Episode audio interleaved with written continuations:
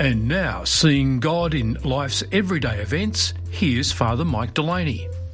Recently, I travelled interstate, my first trip since COVID struck three years ago. The airport in Hobart has changed dramatically in those three years and is still undergoing changes.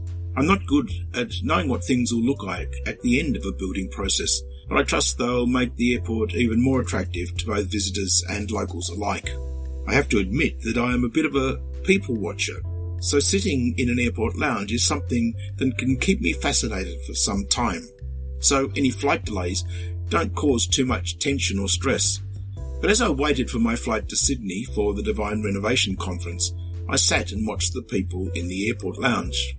Some were comfortable with waiting, some wandered around, seeming not being able to settle, but I particularly enjoyed watching some children who explored and who responded to the arrival of planes as they gazed through the windows, looking at what was happening in that big space outside the building.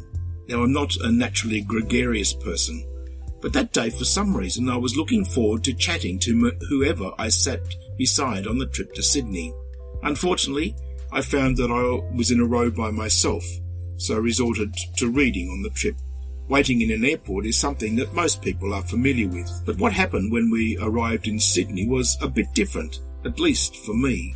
There had been a severe thunderstorm over the Sydney region just prior to our arrival, so we were placed in a holding pattern before being allowed to land. And then when we finally did land, we were placed in a waiting position on the runway whilst the thunder cleared, for no planes were being loaded or unloaded during the storm because of the danger of lightning strikes.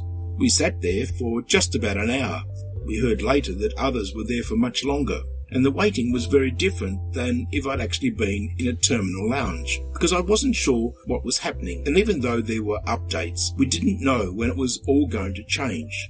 Later, I wondered if what happened that afternoon was anything like other occasions in my life when things change for whatever reason. For example, I can be on my way somewhere, but something happens, something unexpected, and what I was planning to do has to go on hold.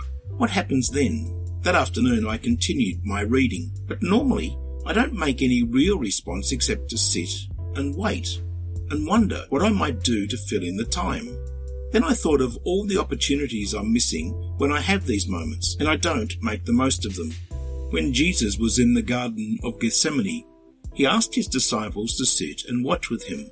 When my planned things change, I have the time, but for the most part I don't always take the opportunity to simply be in His presence and watch with Him. What do you do when things change and you have time?